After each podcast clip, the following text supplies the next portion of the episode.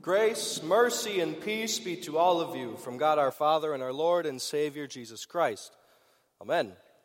Our text for this evening comes from the hymn you just sang, but also from Philippians chapter 2.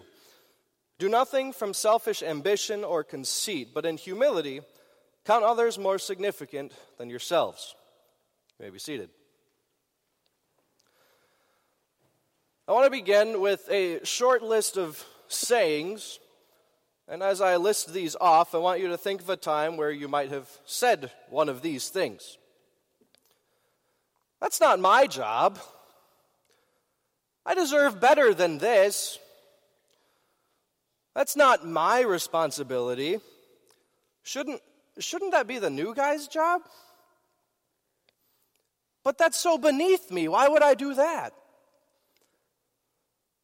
Okay, well, maybe you've never said one of these because actually saying them would be rude, of course. But have you ever thought of a time, or can you think of a time where you've ever thought one of these things? Has there ever been a time where you thought that whatever job you were asked to do was beneath you?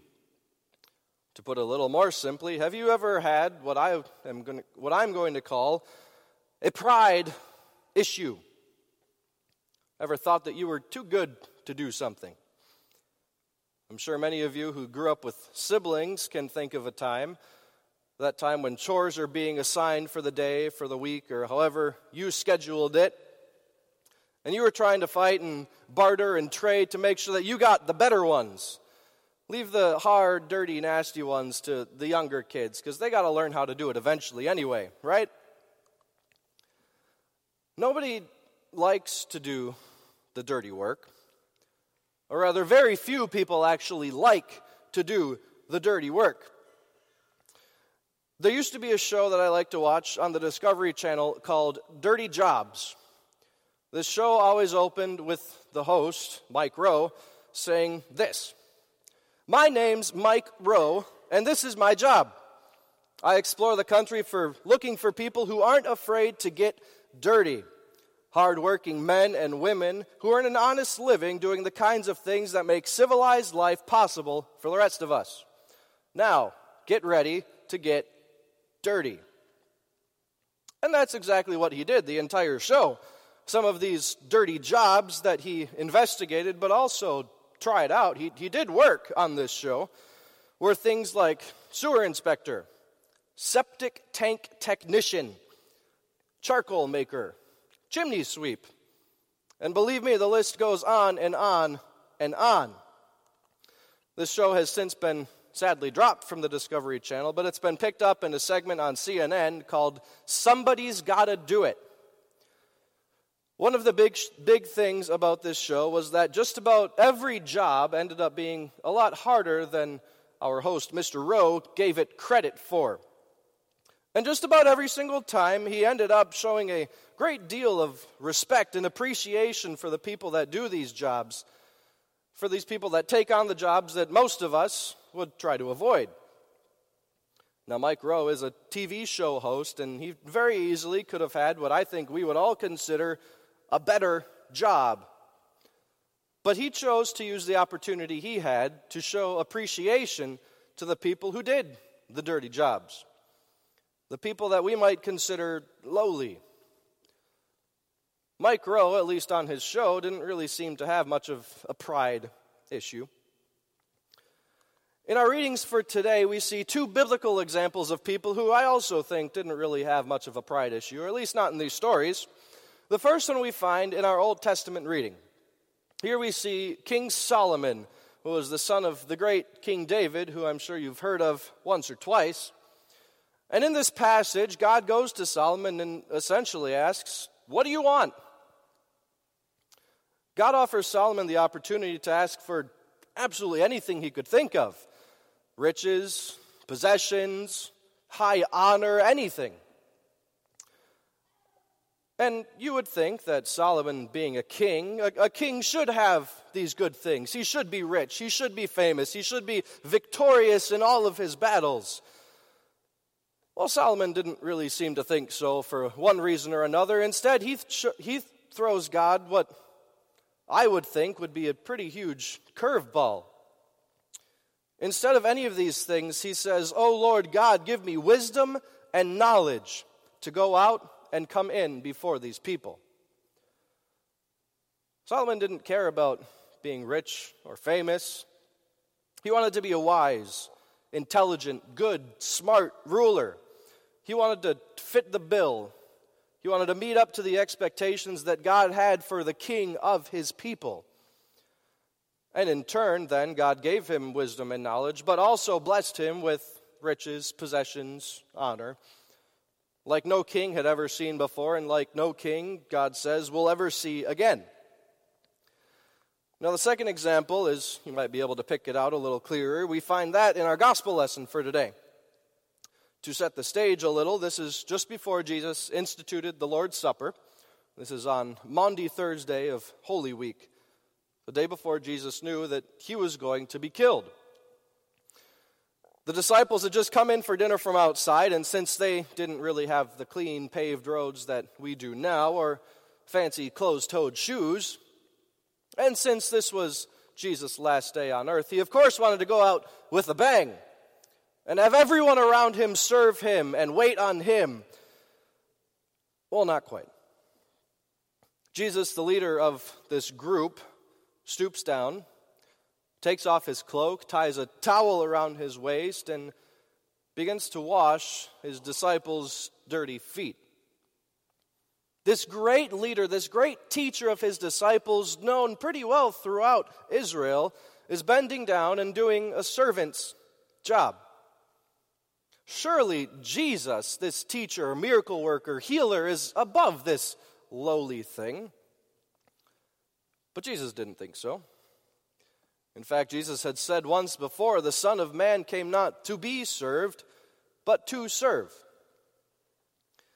now, as great of an example of Jesus' humility this is, this certainly isn't the first one that we see. No, but for this next example, I think it's easier to show you than it is to try and explain it. So I'm going to show you just a few pictures. You may recognize this place. I think most of you have been here for a good amount of your lives. This is the earth. This is the Earth and the rest of the planets, minus poor little Pluto.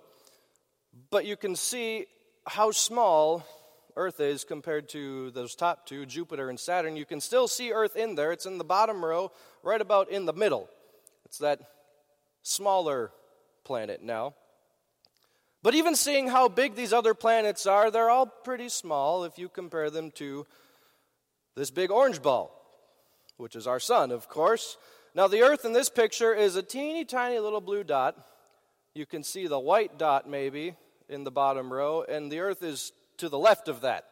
You can't see it. That's how big the sun is compared to even these huge planets like Jupiter and Saturn. Now, this big orange ball is not our sun. Rather, this is a star that's significantly bigger you can see our sun right below the red one and right below the white one. It's that very small orange dot. And it doesn't stop there, it just keeps getting bigger. This large orange ball I just showed you is not the one in the bottom row, rather, it's the teeny tiny one to the right of the bigger one in the bottom row. And, brothers and sisters, there are millions of these stars, billions of these, and they're enormous. This last picture that I want to show you is a picture from the Hubble Space Telescope. This is a picture that astronomers took. They looked up in the night sky and they saw a black section of space. There was nothing there that they could see. So, just for fun, they decided to open up the camera on the telescope for 10 days. 10 whole days in this black spot in the sky, and this is what they found. Now, granted, it doesn't show up quite as well on these screens as it did in my computer, and I apologize for that. But a lot of these things, these dots that you can see, they're not just stars, excuse me, but they're entire galaxies. And a galaxy can have, or easily has, more than one billion stars. Now, I show you these things for a couple of reasons. The first of which being I think it's really cool, and I like sharing this stuff with people. The second one, though, is a little more biblical. It reminds me how big God is. See, God is very, very, very big and very, very, very powerful. He made every single one of those galaxies. He placed every single one of those stars in its place. But he didn't, even have to touch them. He just spoke, and there they were. These pictures also remind me that you and I are small. You and I are very, very, very small and very powerless compared to our God. But, church, I have great news for you. In one of the first of Jesus' great humble acts, he became one of you and one of me. You see, God, the very, very big, very, very powerful, almighty creator of the universe, became a tiny, very fragile human being. As our hymn that we just sang a minute ago says, Lo, within a stable lies he who built the starry skies. The baby sleeping in the manger on Christmas night is the very same God that put the stars in its place. God came down to us, God with us, Emmanuel, to this tiny planet that He created, to these tiny people that He made. Because God thinks that we're important. God, the creator of the vast, huge, immense universe, loved us, cared about us, wanted us to know Him so much that He came down from His heavenly throne, down to His people, down to us, down from highest bliss into such a world as this. At Christmas, this is why we celebrate Jesus' humility. See, it's a dirty job, but someone had to do it. And Jesus was very much not afraid to get his hands dirty to get down into the nitty gritty, to become a human being in order to bring human beings to his kingdom. And he didn't just do this at his birth, he didn't just do it when he washed his disciples' feet, he made a life out of it. Jesus made a life out of his dirty job. Jesus wasn't too good to touch, to heal the unclean lepers. He wasn't too proud to preach, to speak to the evil Samaritans, to eat meals with sinners, tax collectors. Even his closest followers weren't really anything special. Jesus and his ragtag group of disciples were a bunch of fishermen, a tax collector, some other very average, normal people. And surely the creator of the universe deserves more than that for his followers religious leaders, kings. But no, they weren't, they weren't too bad for Jesus. Jesus wasn't better than them. He didn't see himself as better than, he was one of them. Jesus loved these lowly people. He cared about them. He wasn't too good to bring us sinners to him. He wasn't too good to die the death of a common thief for you and for me. And in his humility, Paul tells us in Philippians, God exalted him above everything else. Jesus was indeed God himself, and yet he still came to his creation. Because of Christmas, because of Jesus' great humility, you and I are welcomed with open arms into his kingdom. Even in our pride, our I'm too good for this attitude, Jesus came to serve us. In our Christmas season and throughout our lives as God's Christian people, I pray that we would remember Jesus' life and his example of humility. He wasn't too good to get his hands dirty to help the poor, the lowly, the needy. I don't know what that looks like in your life this Christmas season. Maybe it's buying an extra Christmas present for an underprivileged family Maybe it's helping out at the Franklin Avenue Mission or some other great charity opportunity. Maybe it's as simple as not just ignoring the Salvation Army bucket when you walk into the grocery store. But whatever it looks like in your life, I pray that you would remember Jesus' humility and his willingness to serve the lowly. And we pray, Teach, oh, teach us, holy child, by thy face so meek and mild, teach us to resemble thee in thy sweet humility. Amen. And now may the peace of God, which passes all understanding, guard your hearts and minds in Christ Jesus. Amen.